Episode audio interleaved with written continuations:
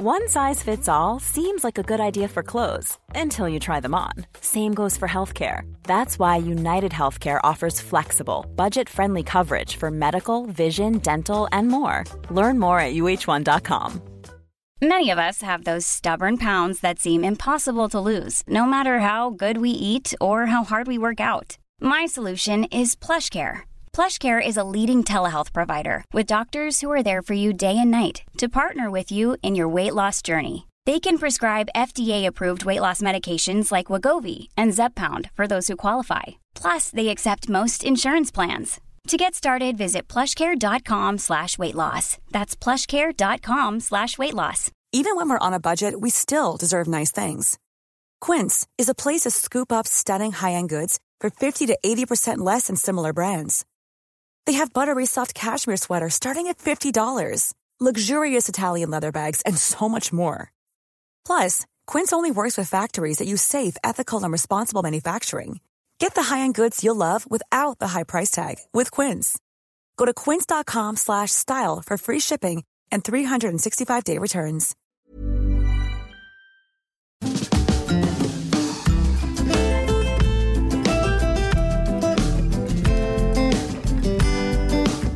Hi, I'm Zibby Owens, and you're listening to the Webby nominated podcast, Moms Don't Have Time to Read Books. This episode of Moms Don't Have Time to Read Books has been sponsored by Himalaya, the best app for discovering, listening, and organizing podcasts. Himalaya was nice enough to reach out and make me an editor's choice. So now they're a sponsor. Check them out at Himalaya.com or in the App Store. Holly Peterson is the best selling author of The Manny, as well as novels It Happens in the Hamptons and The Idea of Him. She has also written two books for Assouline Smoke and Fire Recipes and Menus for Outdoor Entertaining, and Wellington The World of Horses. Her most recent book, released this summer, is It's Hot in the Hamptons a former contributing editor for Newsweek, editor at large for Talk Magazine, and an Emmy Award winning producer for ABC News.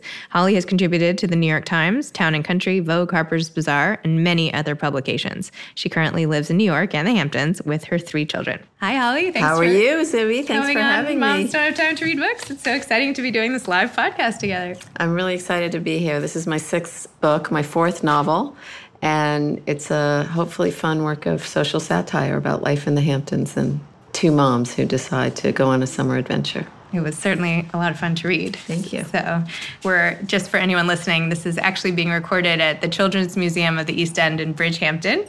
And Barry and Co. is supplying our books tonight, and Lauren Gabrielson has given us a whole rack of clothing to choose from. So, anyway, we're going to go on with our podcast, but just wanted to give a shout out to everybody for that. So, Holly, tell us what It's Hot in the Hamptons is about and what inspired you to write it. Well, let me try to explain this all. I am a journalist. I was at ABC News and Newsweek my whole life, and I worked for Tina Brown at Talk Magazine, which most people remember by that fabulous party at the Statue of Liberty more than the magazine. the magazine went out of business, unfortunately, after three years.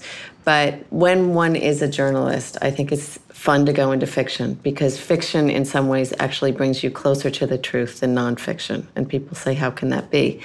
And I say, Because when you're a television producer, you have all these cameras and sound men and editing rooms. And what happens is, is that, you know, you're limited you can't go to a dinner party. You can't get into a club. There's all kinds of scenes you can't get into, and you're not allowed to make it up as a journalist. You either have to be there or not, right? Same thing with anything print. You know, you have to explain someplace where you were or where you heard about it. Otherwise, you have to say reportedly, and it just gives the work less heft, right? Whereas in a work of fiction, if you were trying to do it incredibly accurately, which I always do, I in fact fact checked my novels, really? uh, you know, very carefully. It brings, I think, hope, hopefully, the reader into the action in a very true way. And you and I both have spent our entire lives in the Hamptons in Yep. summers and on weekends, and you know, it's such a fantastic place to be. It's paradise with the produce and the shellfish and the people and the beaches. But it's also a complicated place because in this age of just massive inequality, you've got this local community, and then you've got these summer people that come in like an invading army. And the clashing of classes that goes on in any summer community across America is interesting because you can look at, you know, how people treat each other and how they look at each other and how they deal with people who are, you know, different from them, especially in these days that where the country's so polarized. So I like to set books in a summer community, not just because it's hot and fun and sexy and lots of great things happen and food is eaten and hopefully good sex scenes and all kinds of juicy stuff, but also because the basis for it is just really rife with current issues of, as I say, inequality in class and differences and learning to talk to each other and deal with each other and have problems. And so my novels that are set in summer communities, my last one was called It Happens in the Hamptons. This one is It's Hot in the Hamptons. It's a look at society and where we are today, not just a L-I-T-E light beach read. You included so many different themes in this book. Yeah, I um, did. One of which I want to just like jump right into is infidelity because mm-hmm. that's where this book starts is sitting on a bench in Sag yeah. Harbor with two good friends from preschool mom saying, you know what, let's have affairs this summer, which was already like, oh, but this is going to be an interesting book. Then you followed up with a lot of very specific details of how to execute such mm-hmm. an affair in the Hamptons. Yeah. Tell, tell me how you did your fact checking for this one. Well, I don't know there was fact checking for that element of it, but I will tell you the reason I did that my last book was really about the 99% and the 1%. And so it was all about a surf community in the Hamptons and the summer people and how like water equalizes people out in the water because it's dangerous for everybody. And there's a lot of kind of roiling waves that, that cause a lot of problems, social and water wise, in my last book. In this book, we were coming off of Me Too, right? And I think that during the whole Me Too period, which of course very, very overdue, really publicize the harassment and violence and lack of pay equity and all kinds of harassment of all kinds that women endure of all classes at all levels of employment, which was so overdue and so important. I feel that that whole discussion, because people were so into exposing things and being unified and showing solidarity with the victims or the survivors of whatever horrible things went on, huge and small and medium, in level of kind of violence and aggression. But there wasn't room for a discussion of the times when women are in charge of their sexual agency. It was a whole story about the times when we're not and there are plenty of times when we're not. And in fact, I believe people like it, you know, in a patriarchal society when we have less agency over our lives, right? But I wanted to write about the times when we are coming off that and kind of explore that angle of women's sexuality. And so I decided to write a book about two wives who were good moms and good wives and whose husbands are cheating. Okay, and what does one do with that? Do you sit in your room and cry? Do you leave them? Do you feel terrible about yourself? Do you blame yourself? Do you scream at him? How do you handle that? Well, I don't know if there's been a lot of books or movies, I can't really think of any myself, where women have said, okay, we're going to do the same thing, but we're still going to be good moms and we're still going to be good wives, right? In the sense that we're going to meet all our responsibilities and, and do what we need to do each day. You know, in, in Anna Karenina, the woman who cheats has to jump on the train tracks. And obviously, in Madame Bovary, she drinks ar- arsenic. In The Scarlet Letter, she's wearing the Scarlet A. In the movie with Richard Gere, where she's cheating, you know, Richard Gere, like a caveman, has to kill the guy and bash his head in. I'm not sure that I could ever really think of an example in literature or film where a mother who remained a good mother throughout the book and didn't have like a perverted boyfriend, as in The Good Mother. Remember that mm-hmm. book? Like the boyfriend mm-hmm. kind of had this weird moment where he got naked in front of the kid, so he was tainted. I don't know if there's a. There uh, was something with Diane Lane. Do you know that was the Richard Gere oh, one? Oh, that was the same he, one. Okay. But, he okay. had to kill. I mean, I felt like he killed the lover. You know, okay, so it yes. wasn't like she was free to do what she wanted. And so I wanted to write a book where the wives do it, and you know, adventure ensues. I am certainly not pro affair, but if their husbands are doing it, they decide they're going to do it, and write a book about what happens. Do they leave? Do the husbands leave? Do they get you know divorce mutually? Do they work it out? but that there's some sort of parity and that women are in charge of their sexual decisions in an age when people assume they can't be or certainly don't want them to be. And so that's the reason I wrote the book, and that's why at the beginning they're discussing infidelity. Interesting. And I'm sorry if that was a long answer, I but like it, long but it's a question that requires a careful and thoughtful explanation. So that's why I tried to do that just now.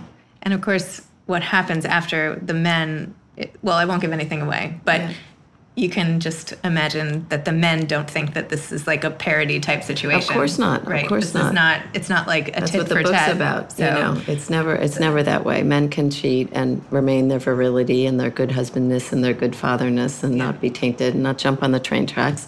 And when women do it, it's just completely explosive. So and the men even saying this is nothing personal. Like, Yeah. but it must be personal for you, exactly right? Like, why? And Exactly. then, then they ask each other why. It's so interesting. It's, It's, like, uh, I mean, just coming off this era, as I said, there's just there's so many issues to explore about values and morals and what is right and what is wrong and what is parity and what is a victim and what is a survivor and what is a marriage and and what is even and what is fair and what is a patriarchy and what is you know the future and all kinds of things. So it's a beach read. It moves really quickly, but hopefully there's some heft and substance to it. Because before your next question, I would really like to say that you know women want substance. I don't believe they want silly, light beach reads. I mean, it's fun to breeze through a book, and and these that my book is you know four pages a chapter and moves really quickly. But I don't believe anyone wants something you know silly and unsubstantive or not filled with all kinds of things to think about.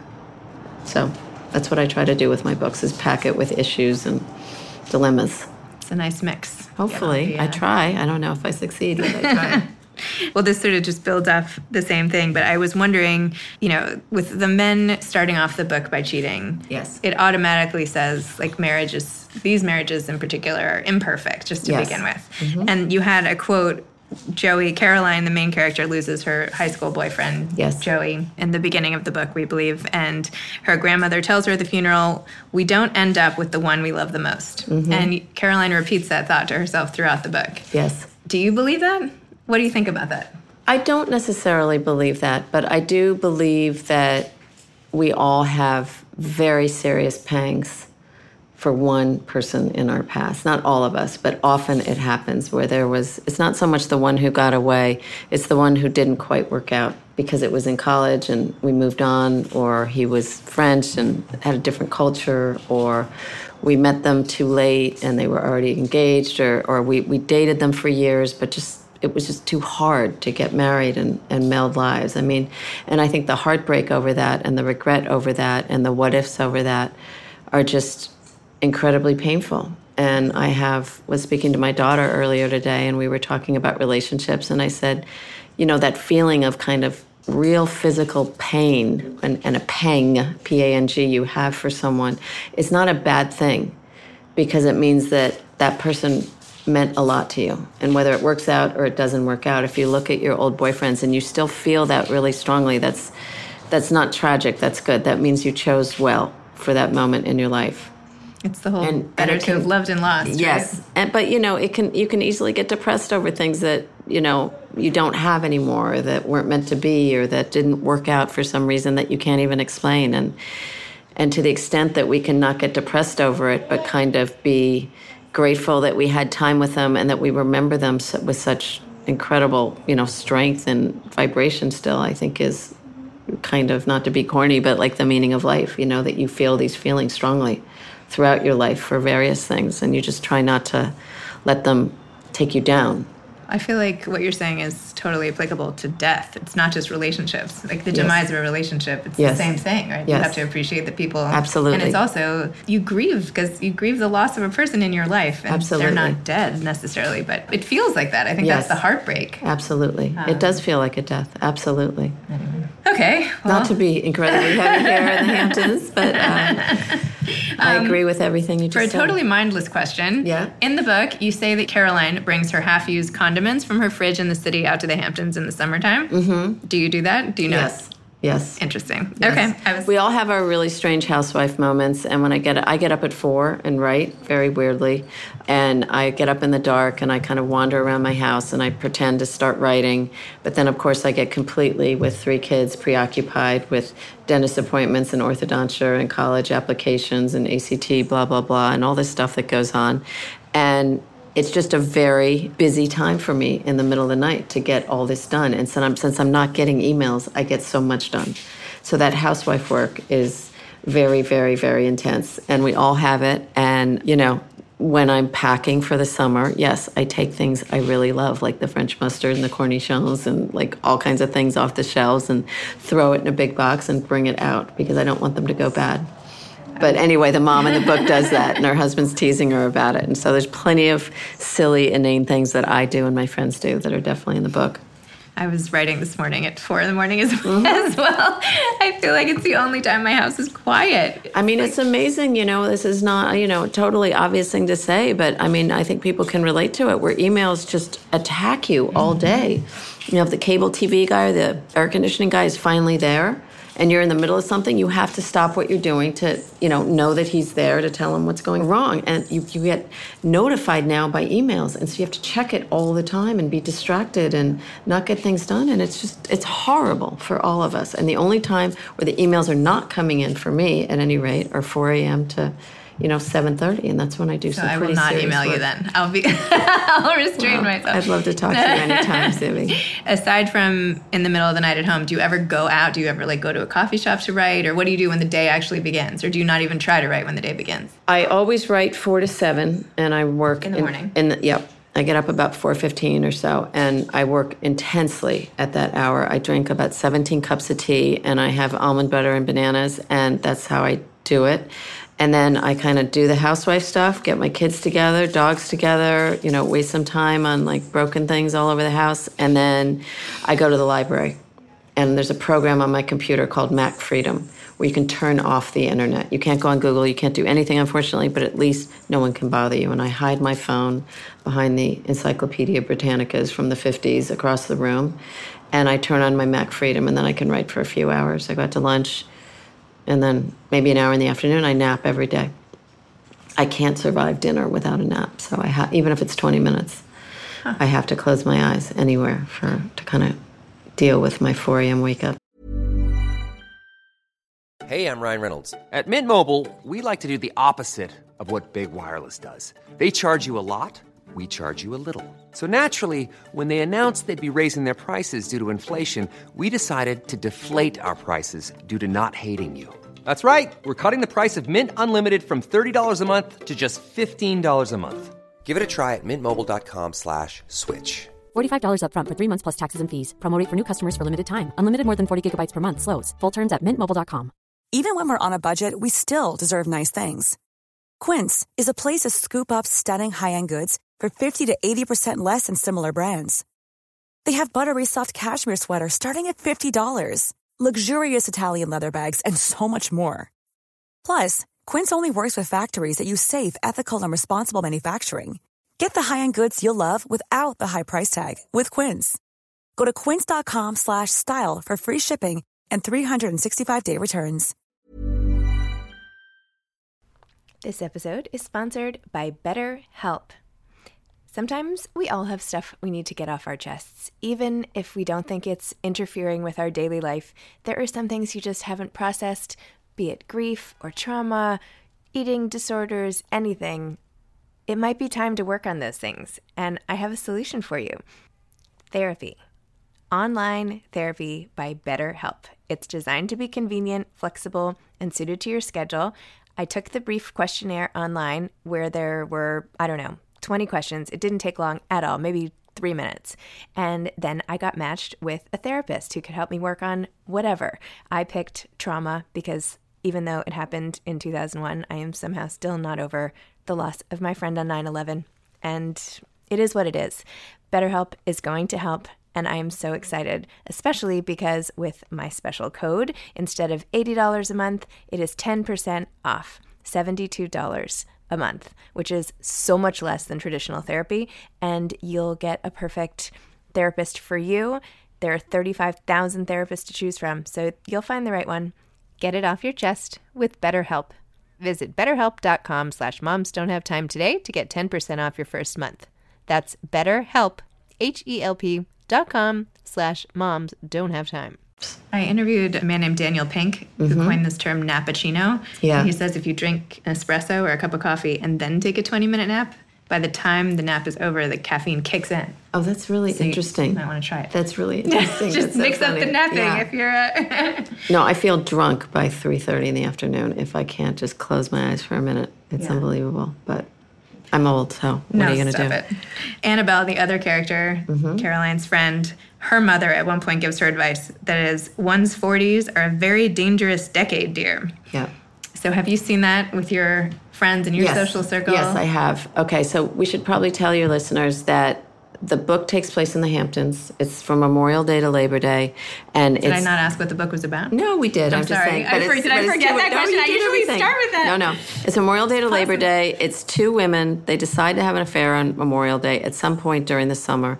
But what I wanted to say was that one of the women grew up in the Hamptons. And the other one is a New York City woman who comes to the Hampton in the summer. So it's a little bit of an improbable relationship. But the woman that grew up in the Hamptons is the protagonist. Her name is Caroline. She she moved into the city and was hoping to move back, but that didn't work out. So Caroline is the protagonist. Annabelle is her close friend. Annabelle's kind of very confident and crazy, and Caroline's much more retiring, but they're very close. And it is, you're right, Annabelle's mother who says, Be careful in your 40s. The 40s is a dangerous decade. I think very often the 40s can be a time where relationships reassess themselves. You know, in your 20s, you're looking to mate, right? And so you find that cute guy that you think I really want to share my life with and and and you start your life in your 30s is all about you know working and having babies and and trying to mix everything up. In the 40s the kids are kind of in school and on their way and you kind of a lot of women I notice kind of look around at 42 43 44 47 and say I'm not so happy right now I'm feeling neglected by the husband, or I don't really talk to the husband the way I used to in the 20s, or I never really talked to him, and the kids are difficult and teenagers, and and I'm feeling lonely, and my work isn't going right where I, the way I wanted it to, and I and I'm kind of itchy for something else, and I'm just not like things aren't quite right, and that's often a time when affairs happen, or marriages fall apart, or things get really dicey and difficult. So. I don't think it's necessarily a bad thing that the 40s are a dangerous decade, but I think it's a decade that is that is rife with the beginning of a lot of potential complications because I think those complications are easy to look over in one's 20s when you're really thinking nesting, babies, husband, who am I doing this with? In the 30s, babies, babies, babies, and work, work, work, you know, and all that stuff. And by the 40s, those two things are somewhat set, and it's time to kind of look at oneself and one's marriage and say, wait a minute, am I happy here?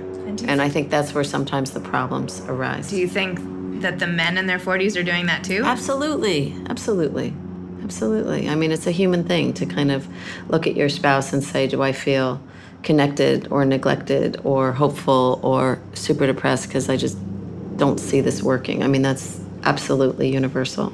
Sometimes I feel like when I had my kids, like my head has been so down that I look up and I'm like, who are all these celebrities? Yeah, like, know, you know I exactly. mean? Like I missed a decade of movies and Of like course. like where have I been? Oh, we all You know? did. We all did. Know, Absolutely. kind of pathetic, I guess, No. but I'm not sure what the answer is. No, everybody can relate to that. I mean, most parents are, you know, just working and having kids and, you know, very little focus on much else. One thing you did in the book that startle is the wrong word, but I kept being like, oh, look at that. We're actual real people who you wove in are real brands mm-hmm. in the fiction. So Yep. Fred DeVito at Exhale, you take a fictitious class with Yes.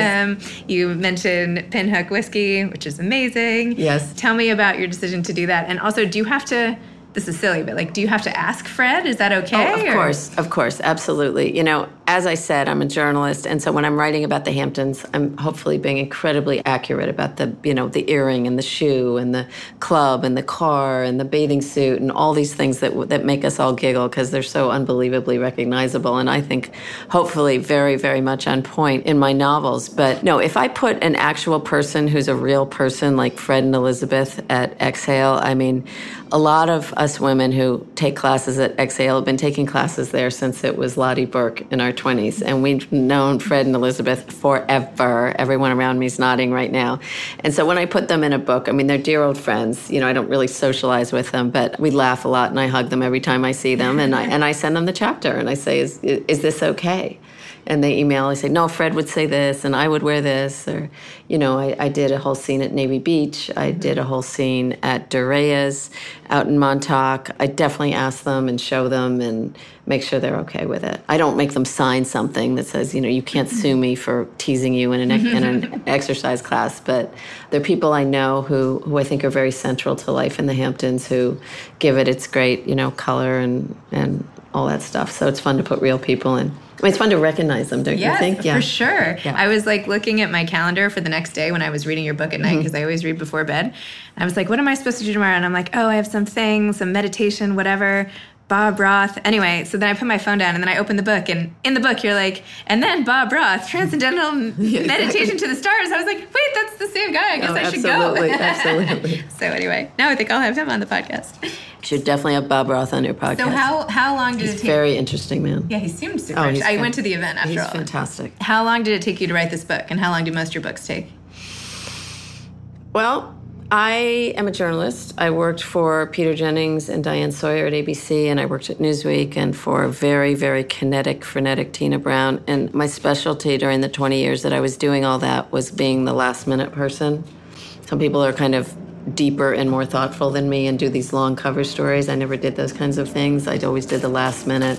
Call it the crash producer at ABC. You know, where at four or five or six o'clock, I do a piece on that for that night. Oh my God. Same thing in magazines. And so I write very, very, very quickly, and I can write 12 pages in a sitting, no problem. That's a lot of words. It's 2,500 words. And so I write very quickly, but it's kind of usually a mess, and then I have to fix it. So I think it takes me about a year to write and edit a book. But again, this is not Elizabeth Alexander. This is this great poet who's the nation's poet laureate, or David Remnick, who runs the New Yorker. I mean, this is nothing like that type of writing. If you're going to write just these eloquent, impossibly constructed sentences as they do, and as, as Andrew Solomon does, who I believe is the greatest writer of my generation, who wrote Far from the Tree and The Noonday Demon.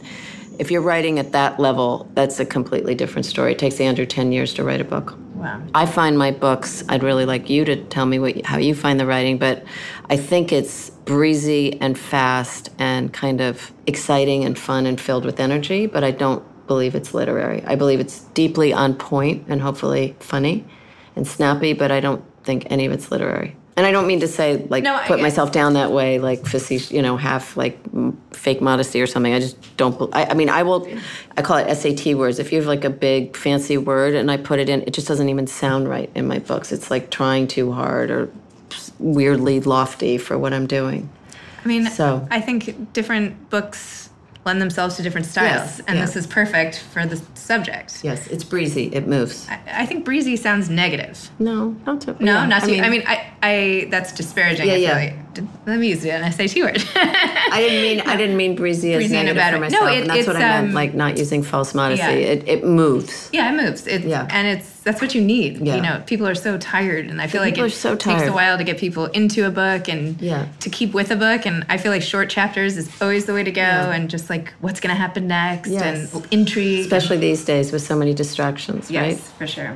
It's so funny. Women come up to me a lot at book events and they go, Oh, thank God. I just need a really light, mindless read. Thank God you wrote this. And I'm thinking, That's not what it, the book is at all. I really don't think it is. I it's have, not um, mindless. I think, and I don't, I, you know, I think that even women who say they want something mindless, I don't ever really believe that. I think people want their brains to kind of fire off and be intrigued, but they don't necessarily want to have to think a lot Right, they don't have to at 11 at it. night. I mean, there's a lot of literature that I try to read. I'm reading Thackeray's Vanity Fair now, and it's just wonderful. But I have to, you know, I got to really read it. It's not the type of thing you can skim. I'm doing this thing with my newsletter where if you Mm-hmm. sign up, if you answer a few questions about the types of books you like to read, I'll give you book recommendations. And I always Oh, ask great. like what you're in the mood for next. Yeah.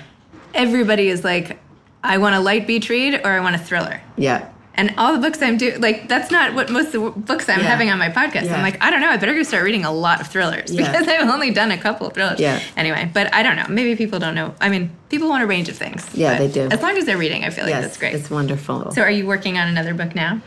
I may do a book on the art world. Oh, okay. I may fictionalize it. I think that's what I'm going to do next. And I have been writing columns for the Financial Times.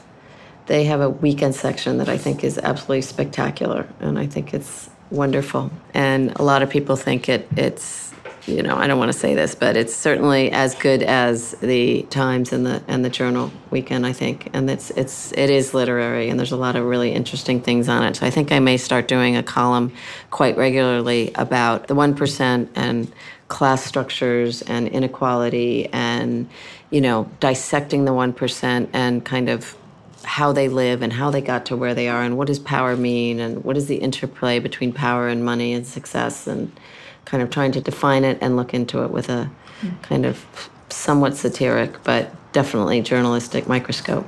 Good luck with that. Well, it's, it's, it's fun. It's difficult, but it's fun. But I think there's not a lot of people doing that, Yeah, frankly. So they, I've done two in, in May and June, and I have two coming up this weekend and next weekend in the Financial Times. Oh, so good. I can't wait to read them. that's my next professional venture. Do you have any advice to aspiring writers out there?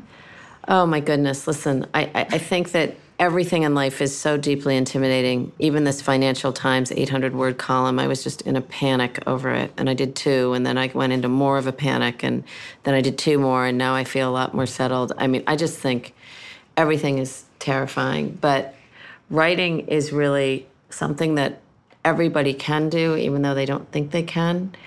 And I think it's really all about taking kind of the braces off that constrict us and realizing maybe you're not David Remnick or Andrew Solomon or Elizabeth Alexander, but maybe you're funny, or maybe you know a lot about, you know, exercise or food or child rearing or sports or diet or anything. And maybe what you know is very relatable or very helpful to people. Or maybe there's a story you want to tell about divorce or death or infidelity or sadness or feeling neglected or feeling insecure or anything that's deeply human. And I would just encourage people to start with a short story and you know, start with something that's 12 pages and just try to write it down or just try to write a blog. You know, try to write a 6 or 800 word blog about your keto experience or your paleo experience and why it's ridiculous or why you need vodka every night or whatever it is.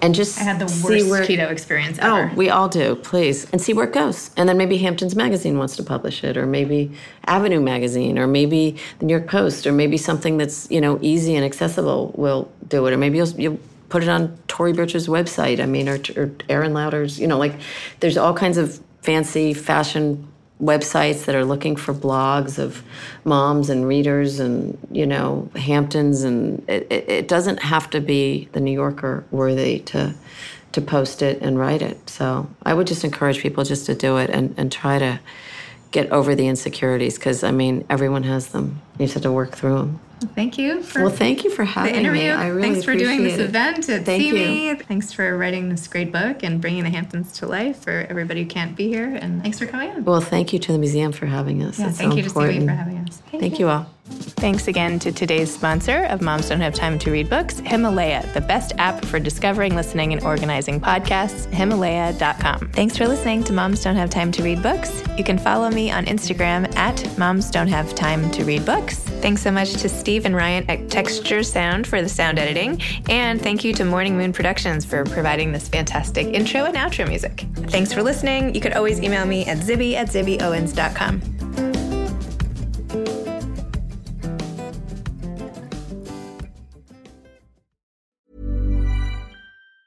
Even on a budget, quality is non-negotiable. That's why Quince is the place to score high-end essentials at 50 to 80% less than similar brands. Get your hands on buttery soft cashmere sweaters from just 60 bucks, Italian leather jackets, and so much more. And the best part about Quince, they exclusively partner with factories committed to safe, ethical, and responsible manufacturing. Elevate your style without the elevated price tag with Quince. Go to quince.com slash upgrade for free shipping and 365-day returns. Ever catch yourself eating the same flavorless dinner three days in a row?